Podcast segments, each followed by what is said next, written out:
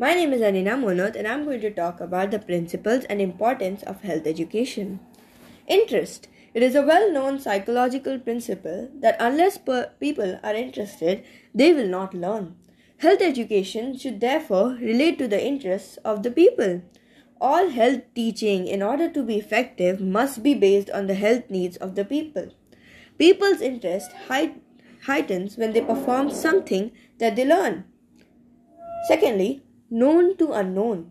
One should start educating people from what they know already and then expose them to new knowledge. Credibility. It is the degree to which the message to be communicated is perceived as trustworthy by the receiver. It must be consistent, compatible with scientific knowledge and also with local culture, educational system, and social goods. Leader. We learn the best from people whom we respect and regard in the work of health education. We penetrate the community through local leaders, for example, school teacher, agents, et cetera. Leader understands the needs and demands of the community and provides proper guidance. Comprehension. In health education, we must know the level of understanding, education and literacy of the people to whom the teaching is directed.